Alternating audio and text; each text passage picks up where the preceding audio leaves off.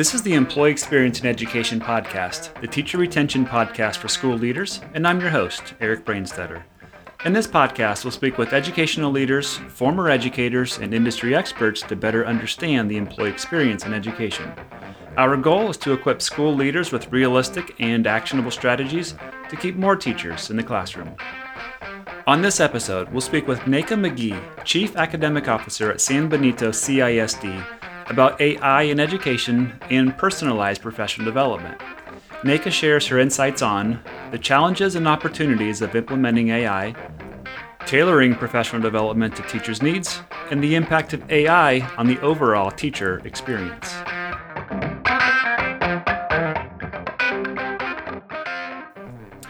Hey, Nneka, thanks so much for joining us today. You know, I'm really excited to hear about your research into AI and PD. But before we get to that, can you tell us a little bit about yourself and who should be paying attention today? Hello, Eric. Um, thank you for having me. This is such an exciting time to, you know, in terms of AI and to discuss that as it relates to PD. A little bit about myself is uh, currently serving as Chief Academic Officer with San Benito CISD, which is near Brownsville in the tip of Texas. Um, I've been excited to serve this community for about a year and a half. I um, hail from Ohio, so and I mm. went to school in Louisiana, so I've kind of been in a in a couple of different states. Um, I did recently complete my dissertation on um, AI as it relates not only to um, teacher implementation, but also to the implementation of professional developments in K 12 school districts in the United States.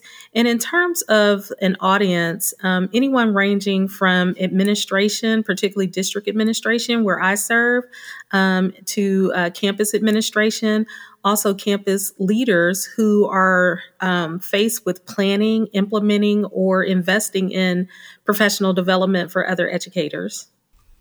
Sure, that's great. Appreciate that. So I want to first start by not talking or focusing on AI whatsoever. Just to get to know you a little bit better, I think having that foundation of your thoughts on PD will translate over to the actual AI part of the conversation.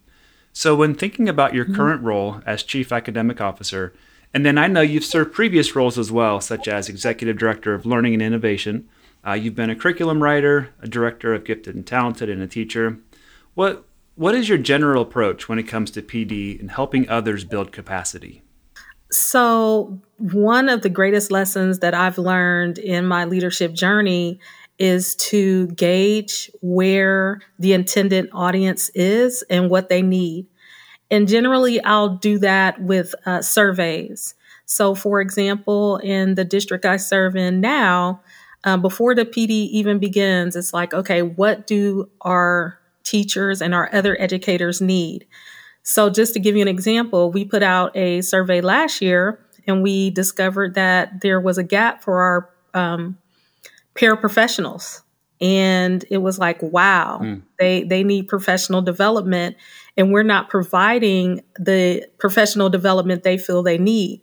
Well, that translated into this year having an entire paraprofessional conference for um, our paraprofessionals, mm. and they hmm. were excited. They felt valued they felt like their voices mattered.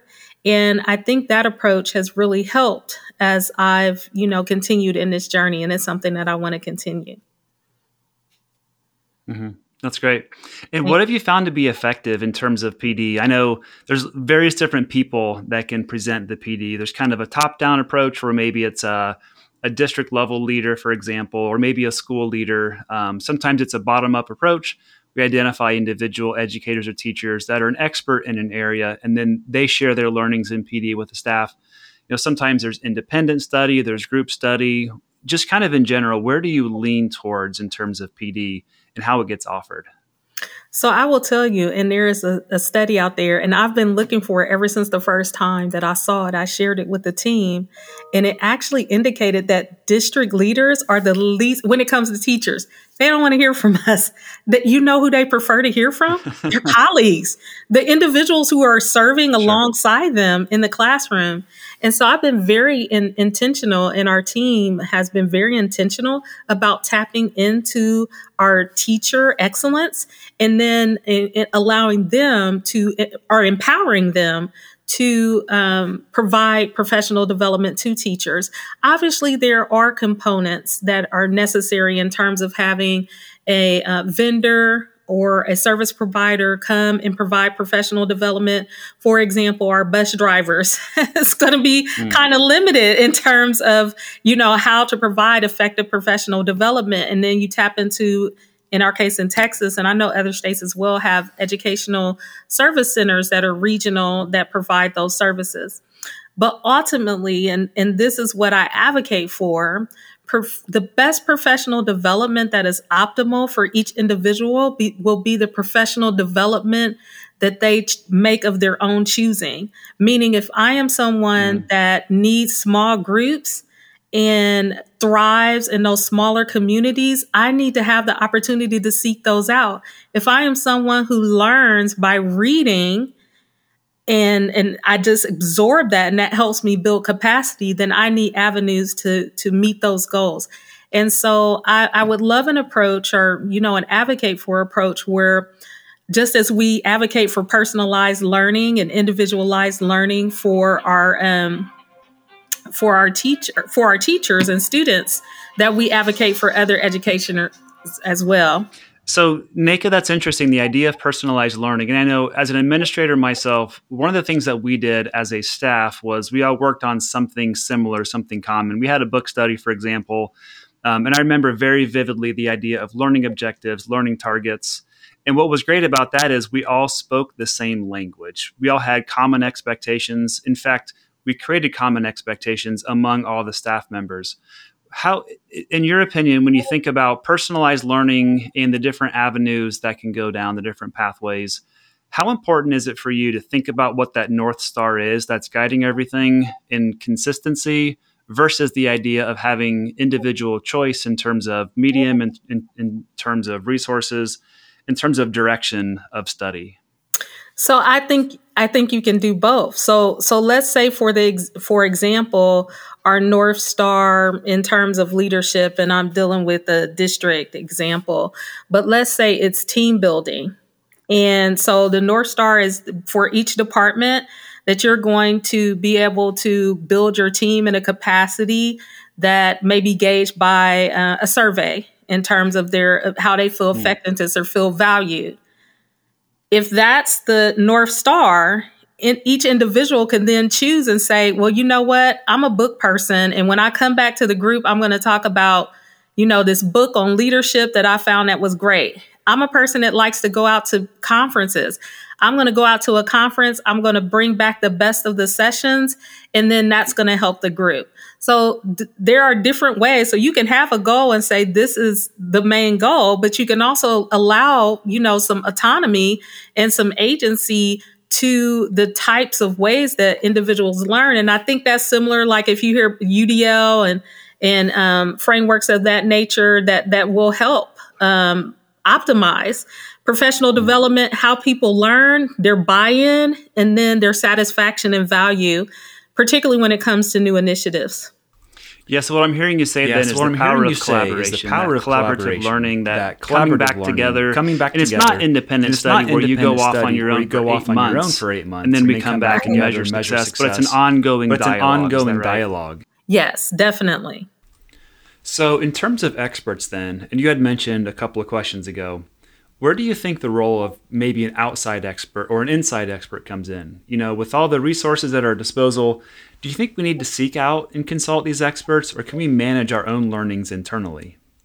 We have to know enough about our systems, right? To have an understanding of when an expert is needed and when you can use internal sources to address the concern at hand. So, uh, cycling back to if you are looking to improve math scores, you've looked across your system and there's n- not enough to solve that problem, then okay, what are the experts? Who's an expert that we can bring in in order to help address that issue?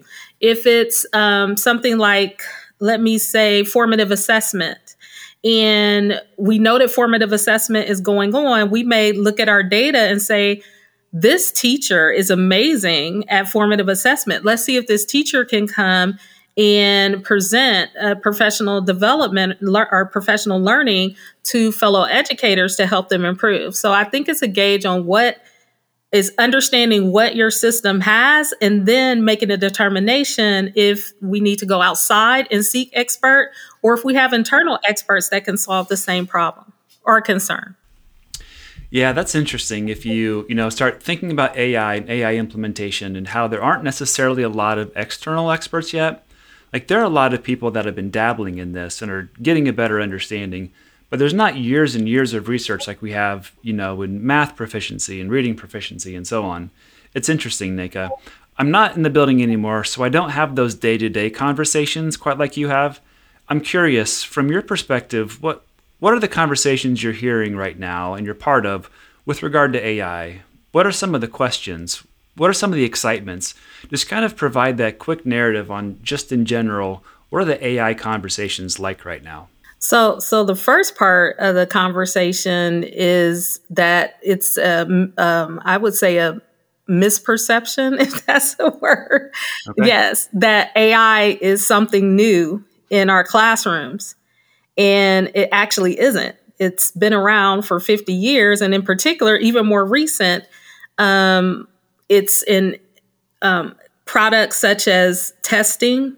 It's in products such as um, intelligent tutoring software, translation services. And so, even for myself, I've been really um, into artificial intelligence since 2018. And so, um, but there's still this perception that is something new, that is something to be afraid of. And so, a lot of when I'm doing professional learning sessions myself, and you'll say what what's the first word you think about when you think about artificial intelligence? And you'll see fear.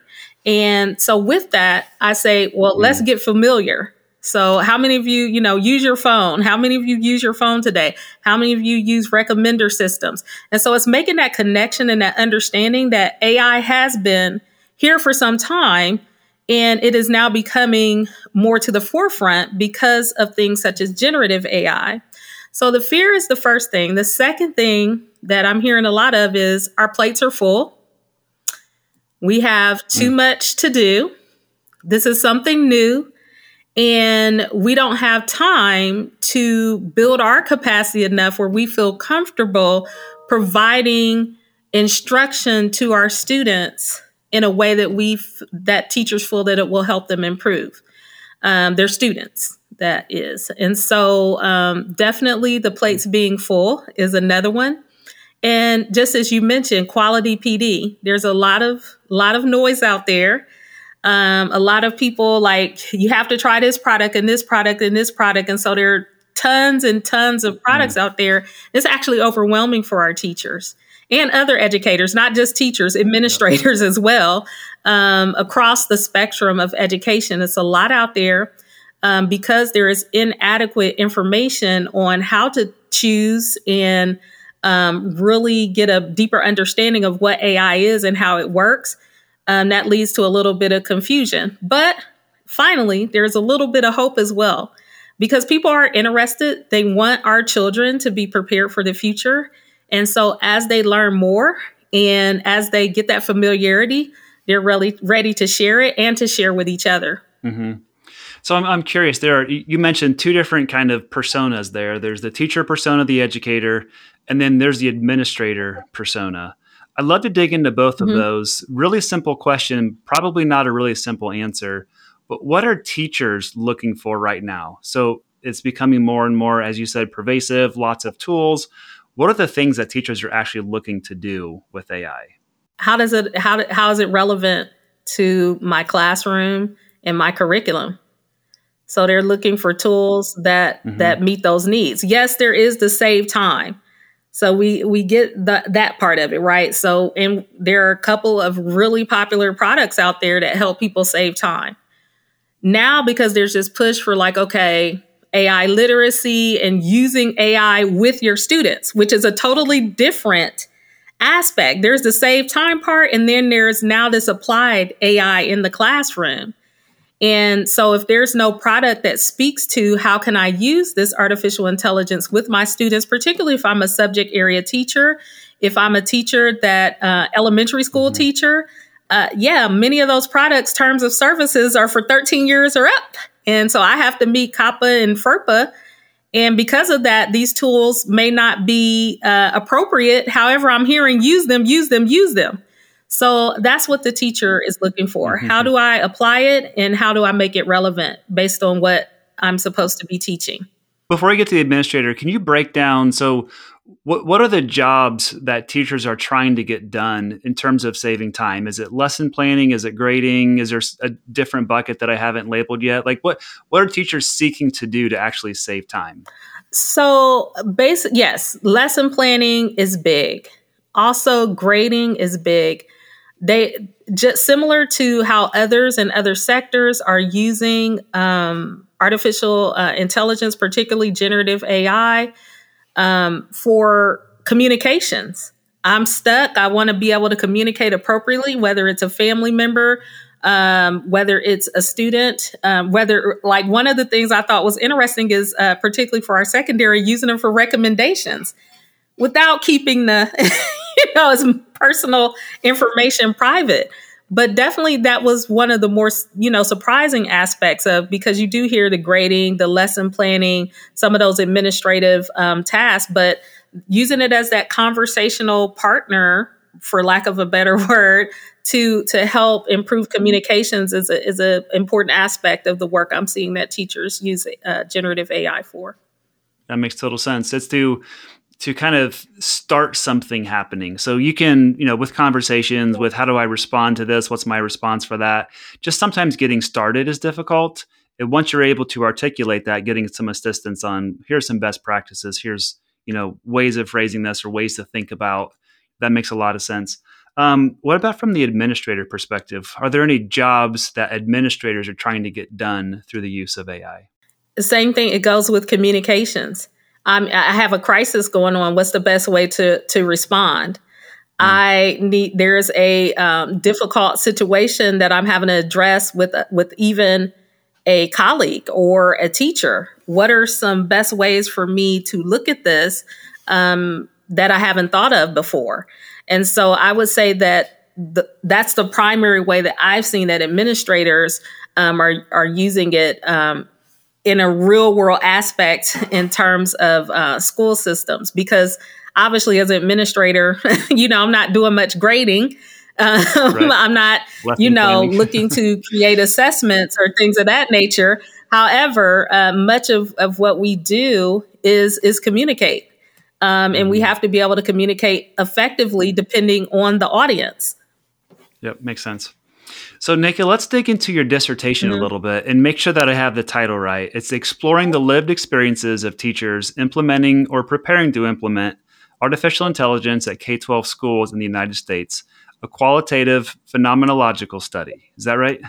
That's a lot. Yes, that's perfect. I know it's a lot. no, no, it's great. I had to practice phenomenological a few times. I don't normally I say can't say word. it right.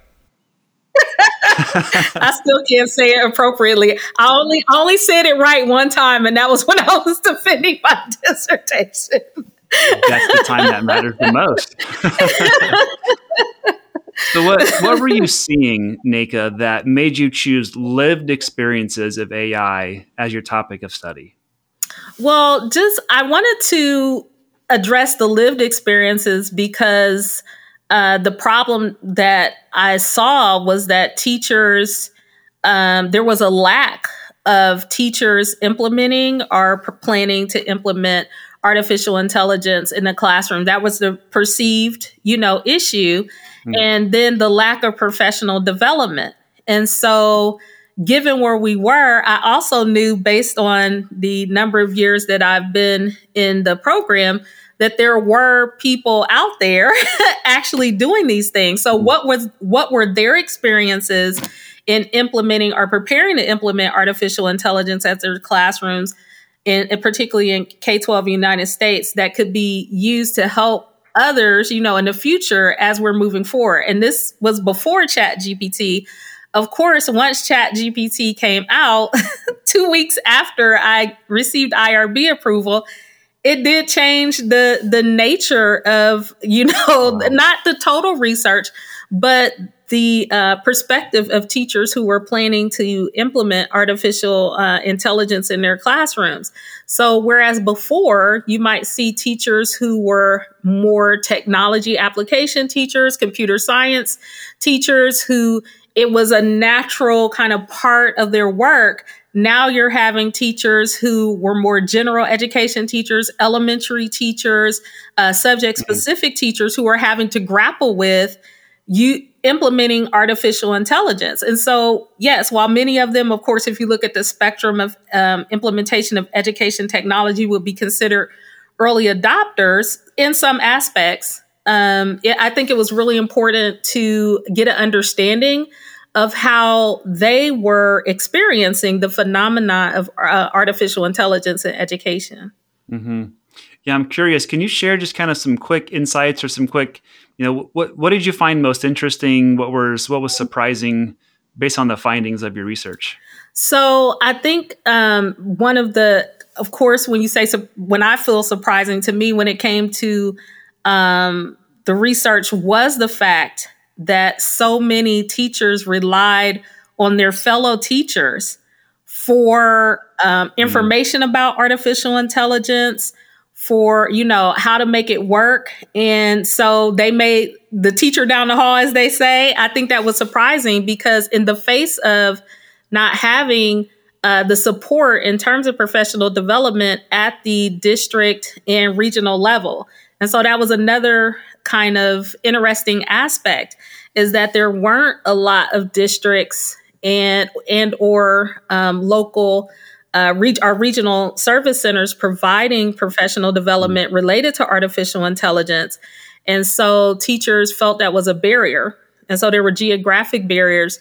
Also that there were financial barriers. And so they may see a conference that had information about artificial intelligence and wanted to learn more however they didn't have you know, 600, 700, a thousand dollars to, um, you know, make that investment into attending these conferences. So when I look at it, like I said, the reliance on teachers, um, also the professional mm-hmm. development side, and it's it's not a, a, a bad thing. It was like, wow, this is this is great. This is something that um, others who are planning professional development, as we talked about earlier, and when it comes to investing in experts or people coming outside of the district? Do you invest in an expert or do you invest in that teacher who is now, you know, a, a champion over here in one AI product and a, a master over here and they have all of the badges and they're excited and that's a you know kind of a hometown or home school within the school district mm-hmm. and, and, what's going to be the greater impact on that investment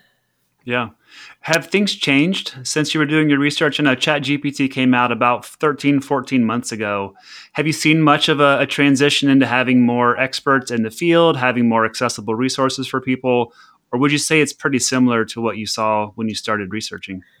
Oh, so there are definitely uh, infinitely more resources. Mm. you know, whether interestingly, even here's a difference so even up to last year, there were a lot of companies saying, okay, we have AI, but there was a study done and only 15% of, of companies actually were using AI in the products uh, that they were touting as mm. artificial intelligence.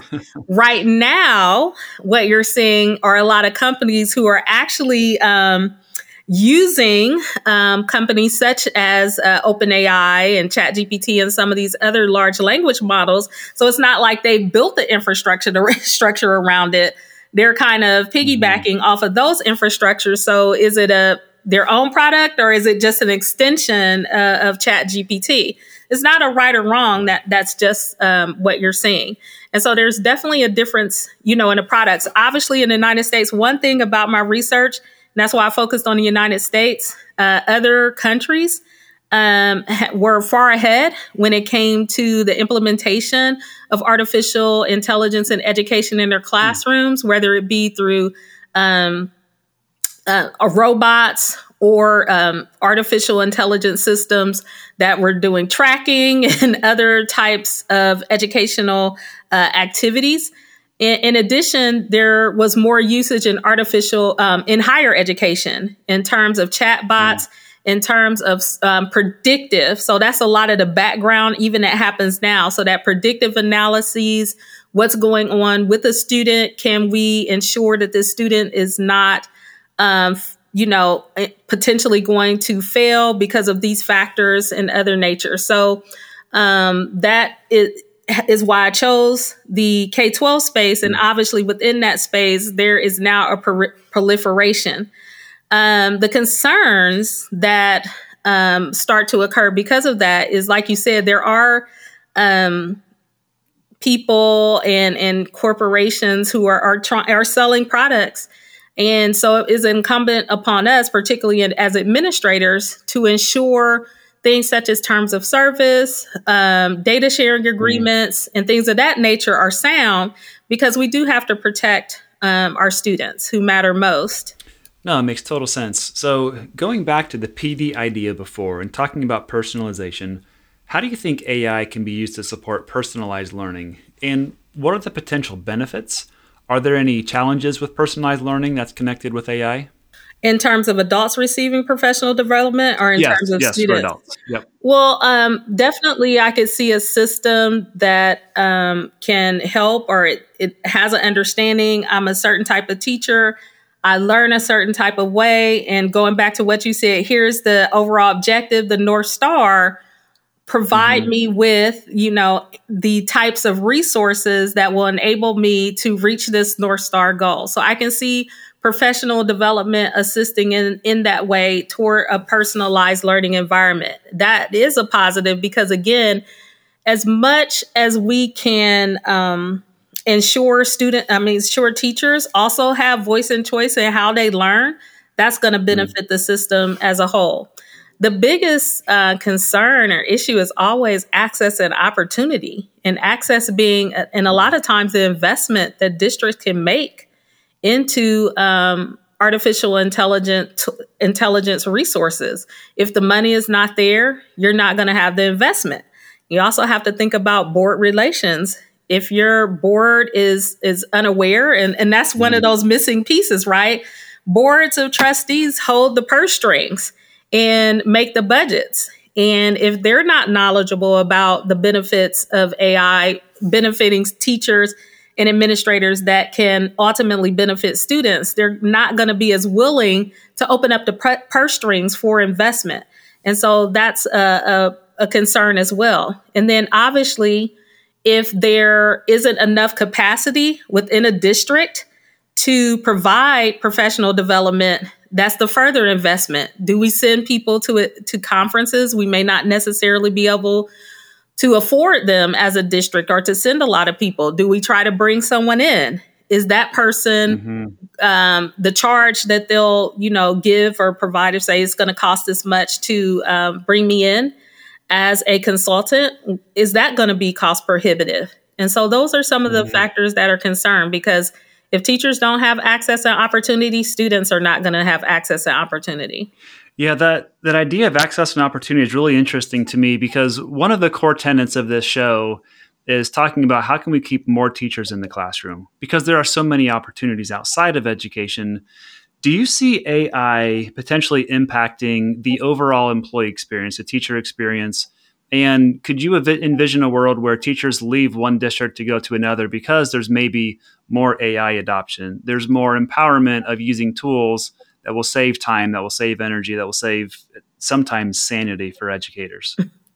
Well, I can. I mean, definitely, it's it's almost like the saying that's out there now, like AI won't take your job, but the human who knows how to use AI will. I don't know who said that, but yeah. it's perfectly uh, true. We see it now in education the districts that are better resourced, that offer more, that have better culture and community, are the the districts that teachers want to invest their time and and you know what they bring to the table or how they bring it to the table. And so, yes, it would be attractive once we are as school systems able to find the right approaches to artificial intelligence across the board that is sustainable it is going to be attractive for me as a teacher to know I can use these tools I, and also not only use them because the tools get tools are tools, right? Once yep. we get past yep. the tool part, it's also going to be do I have opportunities to explore without the oppor- you know the chance that I'll be written up or you know chances that this will negatively impact my evaluations um, will. I be able to uh, explore uh, tools that will help me ultimately benefit students? So, like I said, subject specific that are beyond just your AI literacy. If I'm a math teacher teaching sixth grade, that's what I taught when I taught math. How can I use this specific AI tool or tools to benefit my students in the classroom? If we that's a bridge we haven't yet crossed. I know that not crossed enough, right? There are little smatterings of people talking about how to apply it specifically, but not in a sustainable way that is consistent um, that can help uh, really uh, implement it uh, wholesale into school districts. Mm-hmm. Yeah. Yeah, and so far we've talked a lot about kind of the, the teacher perspective and what that looks like, what it could look like. I want to focus a little bit more on district and school leaders now. Mm-hmm. Um, would love to hear your thoughts on challenges that school and district leaders are facing when they're considering, you know, implementing AI in the classroom, integrating AI into their school, into their district. Um, how can some of these challenges be addressed? So, first, what are some of those challenges, and then maybe what advice would you give these leaders? Well, well, the first challenge is uh, knowledge and building capacity and what AI is, and and how to distinguish between the different forms of AI and to understand what AI has already been being used in the district mm. and that are being used kind of ancillary to the district. So, for example, testing right now, testing right, particularly in writing, it goes through AI before a human sees it. As a district or school leader, I want to know that. What is it looking for, right? How is yeah. how is that impacting my students who will eventually have to test, regardless if you agree agree with testing or not? You need to have an understanding of how that system works because it impacts your students. And so there's the knowledge base that we need to increase. So I would definitely um, say that there needs to be there's the teacher type of professional development that you talked about, mm-hmm. but there's also that administrator type. There's a different lens that we have to look through because the other part of it is now we have to look at the investment side of it on a given day, I can't tell you how many different companies are reaching out or sending emails about here's the latest and greatest AI product that will solve everything. It might even bake your bread for you, but here, you know, here it is. And as leaders, go tying back to the knowledge, we have to be able to have the discernment to say, this is a product we can introduce to the district, or this is product that we cannot introduce to the district which is going to lead into the next part safety and security of data. Even in our district, we had a data breach, not related to AI, but let's be clear. If we don't have an understanding of who the third parties, that's a big question. When someone say, "I'm like, who's the third party that you're sharing my, our data with?" Because I've received a third party letter based on a data breach before do we really want our families to receive that type of letter? And we haven't expressed to them or talked to them about how where their kids data is and how it is being used. Yeah. that is a recipe for future disaster. We need to get on top of that now. And so with that we have to understand those systems how they interact and what they'll interact with when systems are what they say talking to each other um, yeah. for for lack of a better word. And um the final part is the uh, the money. You know, are we going to have the investment? Um, I don't know if you're where you said you're out of, I don't know how long you've been out out of the classroom or out of the district, but you know, we had some good times with ESSER and being able to invest in our students and yeah. invest in programs to help them as we navigated uh, COVID. But but that money is uh, going to be ending. That funding will be ending. And now, how do we make those investments that we need to in innovative technology such as artificial intelligence, in particular generative AI, for our students and for our teachers? So those are several things that I would say on the administrative side that that are concerns. And finally, as I mentioned, I'm sorry, board relations. And so if yeah. you know, as a campus leader, um, definitely looking at um, teacher capacity. Who on my campus knows about AI? Who is interested in knowing about AI? Because if we have some early adopters or people who are, you know, gung ho about learning the latest and greatest, I may need to tap into them if I'm providing campus specific um, professional development. Am do mm-hmm. I have the backing of my district leader. So if I go all out or want to uh, introduce artificial intelligence, is it going to be something that is supported by the district or is the district saying we're still blocking because it is happening? Um, we're still mm-hmm. um, blocking specific types of artificial intelligence, and so it's not useful. So uh, useful to go down a pathway of of implementation, and then at the district level, those things I mentioned. Are we talking to our IT departments, ensuring that we have the data protocols, not not giving an inch to particularly newer companies when it comes to data sharing agreements in terms of service and memorandums of understanding we can say no. Yeah. There's nothing wrong with it. Uh, we will not lose out. you have to say no sometimes because there's so many tools, so many resources available now. We we talked earlier about you know there's being so much on a teacher's plate, and I can't help but imagine myself now sitting in the principal's chair and all of the things that were on my plate. And I just heard you say four things to think about from a district or a school admin side. There's the knowledge and having knowledge of the tools, knowledge of AI in general um, safety and security, knowing that we have some pretty big implications of data and what data sharing looks like, the financial part of this, and then board relations. How do I then, as a school district leader, knowing I have a plate that's already full, how do I devote time to this? Is this just kind of the new shiny thing? Is it something that's worth putting my time into? How do you think about knowing how busy school leaders are right now? Mm-hmm. I say it's okay to breathe.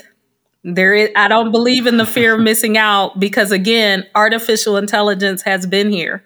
It's it's been yeah. in our lives. Um, I use a model I call CRISP. it talks about the 15 different ways that even as educators and as district leaders and as campus leaders and administrators, AI has been here. AI is not going anywhere. And so it's okay to breathe and say, you know what? I'm going to take time to understand how AI works, in particular with the systems that are already in place. Think about that investment. Right now, for example, if there is a, a, school district out there using different types of assessment software, particularly if they're based on um, evaluating writing, chances are it's there's AI components there.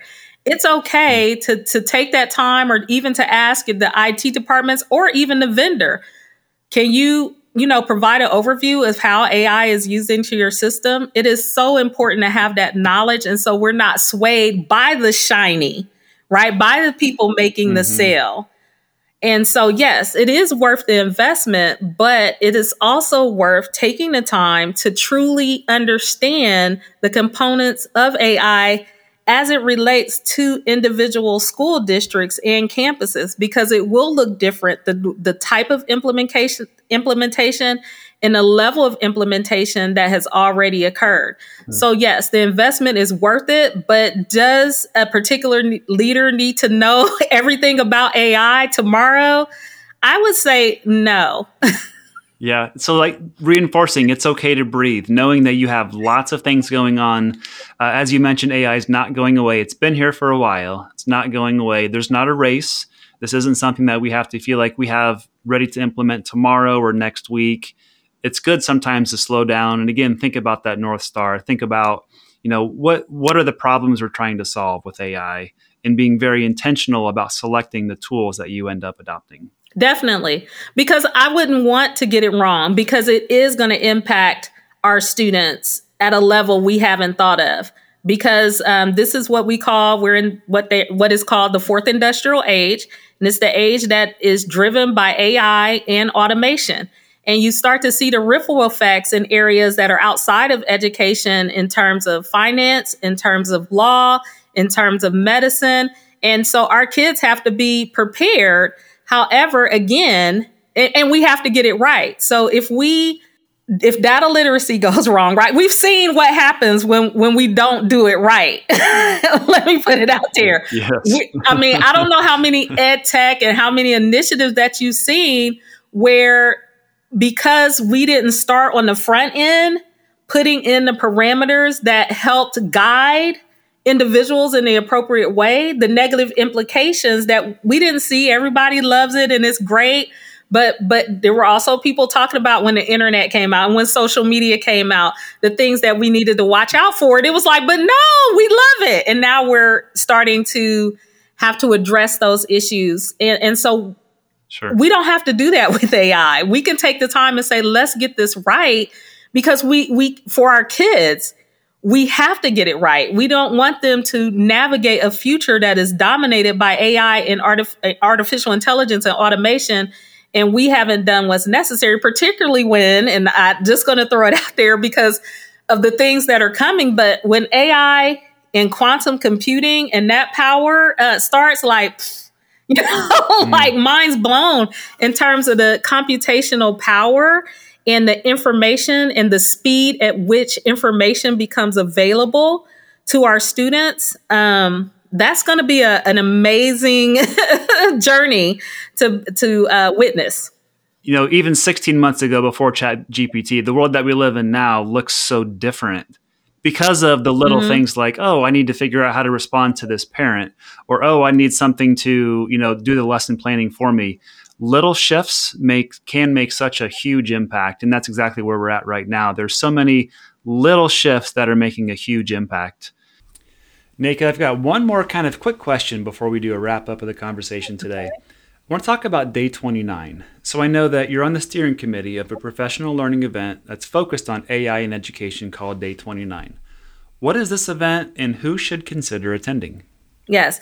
So day 29, I am excited about being on the steering committee and it's specifically to cross that bridge of the kind of, okay, you know what AI is, or you've heard about AI. Now, how specifically can you use it in different mm-hmm. aspects of your educational lives? And so we, because we keep hearing about it and we, we have a lot of converse, a lot of important conversations that we need to continue having. But what we're starting to see more is a we're planning for 24, 25, and literally, um, how do I use this?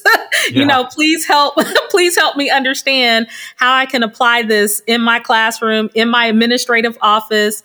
And because there's a lot going on and so many people want to provide that information, we thought if we can provide a space to um, give that information to particular individuals, it'll be helpful. So administrators, um, professional professional um, development directors, um, also instructional coaches or those who uh, do instructional design for um, school districts as well. Of course, teachers are always, you know, welcome, mm-hmm. directors, but it literally is to ensure that we're crossing that bridge between, uh, you know, uh, acknowledgement that it exists and application um, in the real world of classroom learning environments or learning environments in administrative offices. And it's going to be 24 hours of programming. So we're going from 12 o'clock on on uh, Eastern time on February 29 all the way until 11 59. So oh, it's ambitious, but it's going to be a lot of fun. So I'm excited. That's fantastic. I'll put in the show notes where people can register for the event. How can people learn more about Day 29 if they want to? Mm-hmm. So it's day29.ai and it'll provide background, it'll give uh, information about our speakers and also have registration. So we'll be opening up registration starting tomorrow. Or I don't know okay. when this will air, but starting um, uh, January 30th. Perfect. Perfect. So again, day29.ai. Yes, on February 29th. And that's where it came from like leap year, like a day so special. It only happens once every four years. And then we we're like, and then we didn't want to call it leap or leap year. And it was like, but it's just day 29. And then it just, that's really like, that's catchy for some random reason. Maybe because of simplicity. right? You might as well include 24 hours of programming at the same time. yes. I don't know who's getting the late night, but it won't be me. Yeah, not it for that one, right? Yeah, Nneka, I want to finish up the conversation. I have a couple of questions I ask all of my guests. Okay. If you could go back and give yourself advice before you began your career in education, what would that advice be? Oh wow! So um, that you don't have to be perfect. that it's okay, sure. you know, to make mistakes, and that mistakes are learning. I still, um, you know, am someone that is growing and learning that you know it, it's okay to not be perfect, and if I could impart that information to myself, that would be um, something I would tell myself on a daily basis. Oh, that's great. I love that. What is one action or strategy you hope each school leader takes from this conversation today and helps to create a positive employee experience for their own people? So, give them give give choice. Just to say it's nothing. You could say tomorrow, um, "Hey, we're looking to." introduce artificial intelligence into our classrooms. Bring me your ideas, and we're, we're listening, and we're going to ensure that in some way to affirm what you're bringing to the mm. table, even if it doesn't look the way that you presented it. Mm-hmm. That's great. Thank What's you. one celebration you've recently experienced? And I think I know what you're going to say. now I wish I had something else. But no, after after after five years, definitely to um to defend my dissertation, I, I gave up several times mentally and, and, physically. So um, it was great, and it's been um, just I, have been humbled and honored every day to to be in a space where I'm able to advocate for artificial intelligence in the right way because you know I've seen the pre chat GPT, I've seen the after effects of chat GPT. So I'm happy to bring a perspective as a cautious advocate. And how can people get a hold of you if they want to? So um, I'm most active, and I know it sounds weird to say I'm not a big social media person, but LinkedIn is my mm-hmm. friend. I tend to um, uh, spend time there, and so definitely um, LinkedIn is is a great place to reach out. And I'll include your link to your LinkedIn profile in the show notes as well.